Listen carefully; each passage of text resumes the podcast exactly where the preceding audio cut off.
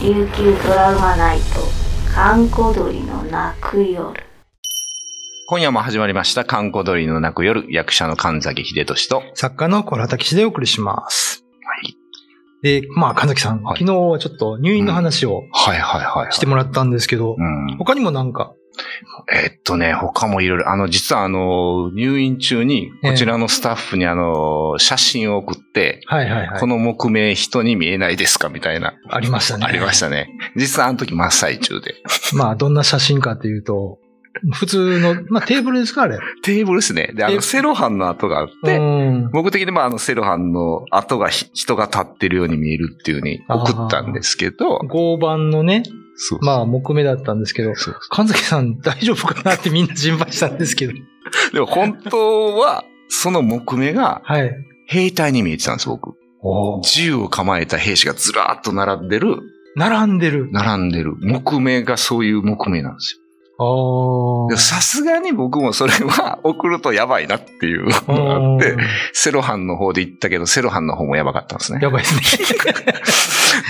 誰も賛同してくれないっていう。あれはちょっと賛同できかねましたけそど、うですねまあまあ入院してる時そういうものが見えたと。そうなんです。僕はあれ松田優作で見えたんですけどね。おーで、まあ、その、えーっと、一番ピークの時に、ええ。あの、ちょっとやっぱもう、あれじゃないですか、朦朧としてるんで、ちょっと下着を汚しちゃって。はいはいはい。で、これをちょっとあの、下着を変えようと思って、うんあの、トイレに行くのに、うん。まあ、あの、いつも履いてる、えー紺色のパンツがあるんですけど、ええまあまあ、それ持って、あの、行ったんですね。うん。行って、あの、さあ着替えようと思って、その下着を見ると、ええ。その紺色のパンツがじわーっと紫色になっていくんですよ。うわーはぁとか思って、うん。よ、あ、嫁さんちょっとパンツ間違えたかなみたいな。だそもそもこんな紫のパンツ俺持ってないしな、はみいはたいいはな。いはい。見間違いかと思って。うん。で、あの、入院してるんで、もうずっとあの酸素の、酸素ボンベとうん一緒に鼻にこう繋ぐやつをカニューレですね。感じですね。あれをこう、スタンドでずっと持ち歩いてるんですけうん、ど、えで、こう、こうでふと、こっちのスタンドを見ると、今度このスタンドがじわーっとまたワイン色って言うんですかね。えああ。これはまたじわーっと紫になっていくんですよ。なるほど。で、ここら辺で、お、お、なんかちょっとなんか怒ってるな、みたいな。うん。で、昨日言った幻覚もそうなんですけど、なんか、気は元気なのか、うん。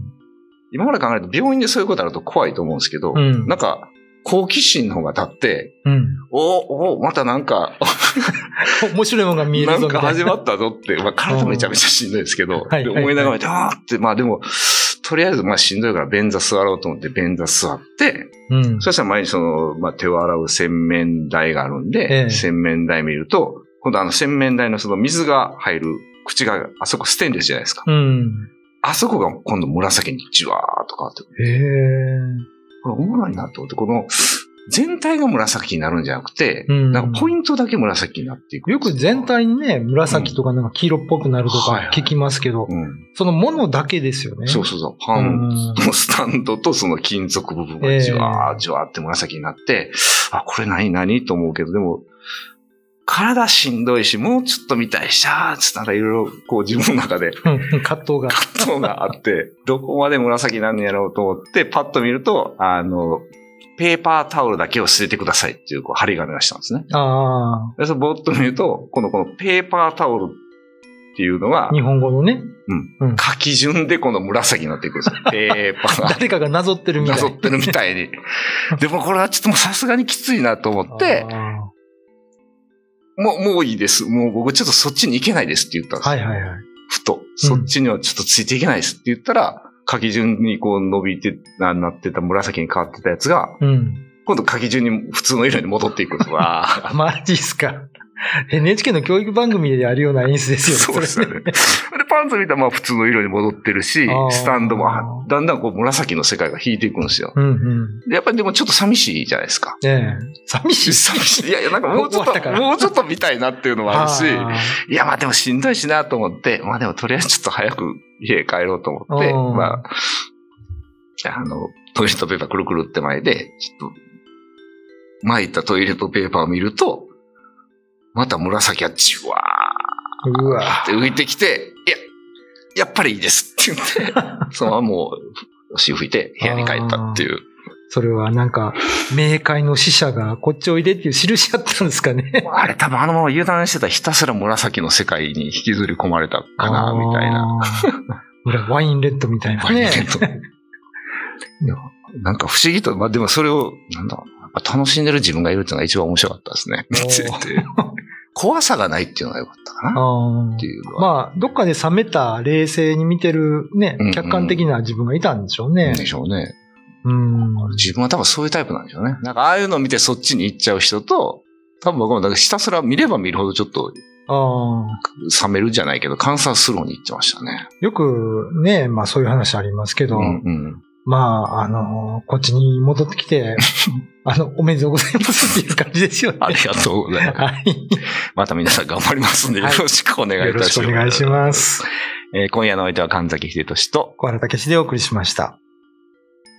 いやー、でも、なんか、ま、まだね、なんかあるんですよね。カーテンの前で踊ってた人とかね。ああ、そうそう、だあれは、あれは本放送でし、もう一回ちょあ、っともう一回、いいです かもう一回ぐらい行きましょうはいはいでもおもその話で思ったんですけうど、んうん。明晰夢って言葉があるんですけど、あはいはいはいはあれ、要するに、まあ、現実っぽい夢。い。うんうんとかうん。あの、夢の中では夢をコントロールできないって言うんですけど、ああ、はいはい。でもそれをコントロールすることができる夢のことを明晰夢とか言ったりするらしいんですけど、あー言いますねは今の話で言うとね、いはいうん。あのー、明晰幻覚と いうか、止めてくれたらと止まったんですね、一応ね。一応もう、ちょっとそっちの世界、なんでやろそっちの世界行けないって思ったんですよ。なんかあそうしたーら。神崎さん的にはそれ、もし行ってたら、うん本当に行ったっきりみたいにあーななったんですかね。あの、その、部屋の子供にいるっていうのは、うんなんかね、なんていうかな、幻覚、まだそれは、そんなに、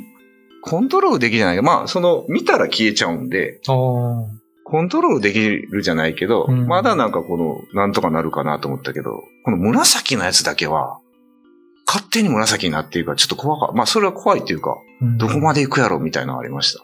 だから、ああ、止まらん、止まらん、止まらん、みたいな。ね、僕らの知識で言ったら、うんそういうのって、うん例えば貧血とかなったら、はい。視界全体の色が変わるっていうのよく聞くじゃないですか。ああ、はい、はい。青ざめていくとか。うん。でも、そうそう文字とか、トイレットペーパーだけとか、うんね、先の指示技術でやるようなことを幻覚で見てるということですから。そうなんです。紺色、まあ、現実の紺色もなんかピンク色っぽい紫になってあ、あで、後から見るとこのトイレットペーパーのやつも字も紫系の字では書かれてるんですけど、ええもっと明確なこのワインレッドって言うんですか、うん。ワイン系の紫に変わ玉る置し。浩二さんの歌みたいなね、そうそう。ワインレッドここね。変わっていくわけです変よわってねい。くんですよ。あーあれはね、ほんとコントロールできへんなと思って。うん。やっぱりなんだろうな。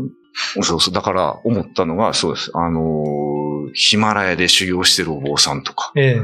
まあ、イザイ法の人もそうですよね。あれ狭いところに隠れてみんなではいはいはい。やるっていうのは、だからある種のそういう酸欠状態になってうん、多分脳をそういうところに持っていくんちゃうかなああと。わざとそういう幻覚が見れるような環境を作る。そうそうそ。そうの中に浸るみうたいなね。んで、多分ああいうのを見てて、まあ僕はまあそういう子供とか紫とかわけわかんないの見ましたけど、あーやっぱりずっとそれでその神様とか仏様とかやってる人は、うんあそこでやっぱ神様が出てきたり、おー仏様が出てきたりするんちゃうかなって思うんですよね。なるほどね。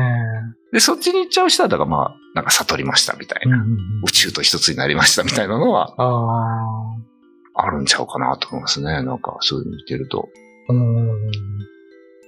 まあ僕もね、あの、まあ幼稚園の頃、うん。入院してまして、うん。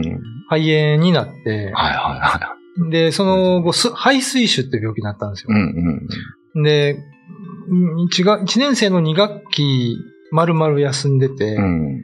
で、いきなり1年生の3学期に、はい。小原さん、たけし君退院しましたよ、つって、うん先生が、わーっ て言って、あの、すごい盛り上げてくれたんですけど、はいは僕はすごい恥ずかしくて、だって1年半入院してたんですよ。い。一年半そう長いっすね。長いですすよ。ごいね。その間僕うのん。楽しみはう、んドラえもんの新刊 と、下の古本屋で、病院の下の古本屋ではいはいはねい、坂下ったとこの古本屋で買ったど根性ガエルうん。だったんですよ。はいはいはで、毎月それが買えると思ってい。たらう、ん退院してしまって、 飼えなくなって寂しかったっていうので、学校行ったうらん知らない先生と生徒がいき なり、たけし君退院おめでとうって言って、あの、歓迎会をしてくれて、その時に教科書に、ちょっとね、あのー名前がね、佐藤八郎さんやったと思うんですけど、はいはいはい。詩が載ってて、うんうんうん。あのーそれは親が鯉のぼりをあげる詩だったんですうんよ。うんで、セリフでね、うん。うん。さあ、たけし、鯉のぼりをあげようという一文があって、で、なぜか先生が僕を黒板の前に呼んで、うん僕の、あの、左手を取って手を上げさせて、あさあ、たけし、鯉のぼりをあげようって言ったらあ。、うん。あのー全く知らないクラスメイトが拍手したんです。わーっつって。おーもうすごい恥ずかしく て、なんでこんな、こんなリンチみたいなことされるんだと思って、僕、わーって泣いて、おーそこはトラウマ ですよ。あの詩は二度と見たくない。すごいな。小学校の方が怖かったっていう。そう病院よりも。病院の方が楽しかった。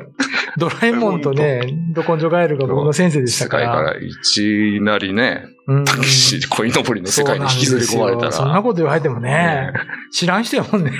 確かに怖いかも。やっぱ知らない人で盛り上げられるっていうのは怖いかもね。今でもトラウマなんですけ ど。で僕、その入院中なんか、うん。見たりとは別になかったんですけどねあ。あ。ただまあ、ちょっとね、今から考えたら症状が結構重かったのか、うん。個室やったんですよ。はいはいはで、一回だけ変なことあってい。う、ん。今でも覚えてるのが、うん夜なんか僕目が覚めたんですよ。はいはい。よく目が覚めてて、うんは肺炎だったから、咳でこう、ゲホゲホになるんですよね。ね。で、パッと時計見て夜中3時ぐらいやったんですけど、うん。どこの回路をこう、ライトつけて読んでたんです。はい個室やから別に誰も文句言あまわあまなあ、いそうですし。ね。うん。で、読んでたら、うん外で看護師さんがキャーって声がしたんですよ。おびっくりして、ーは怖いじゃないですいか。うん。まだ小学生だし。そうですね。うん。で、一応、この、押すやつあるじゃないですうか。んうんうんブザあ、はいはー。い。鳴らしたんですよ。うんそしたら看護師さん飛んできて、うんどうしたんですかって言ったら、今、悲鳴が聞こえましたって言ったら、うんあ、大丈夫です、大丈夫ですって言ってうん何でも、何もないんですよって 言って。で、まあ何もないですよねって言って、帰ってって、うん。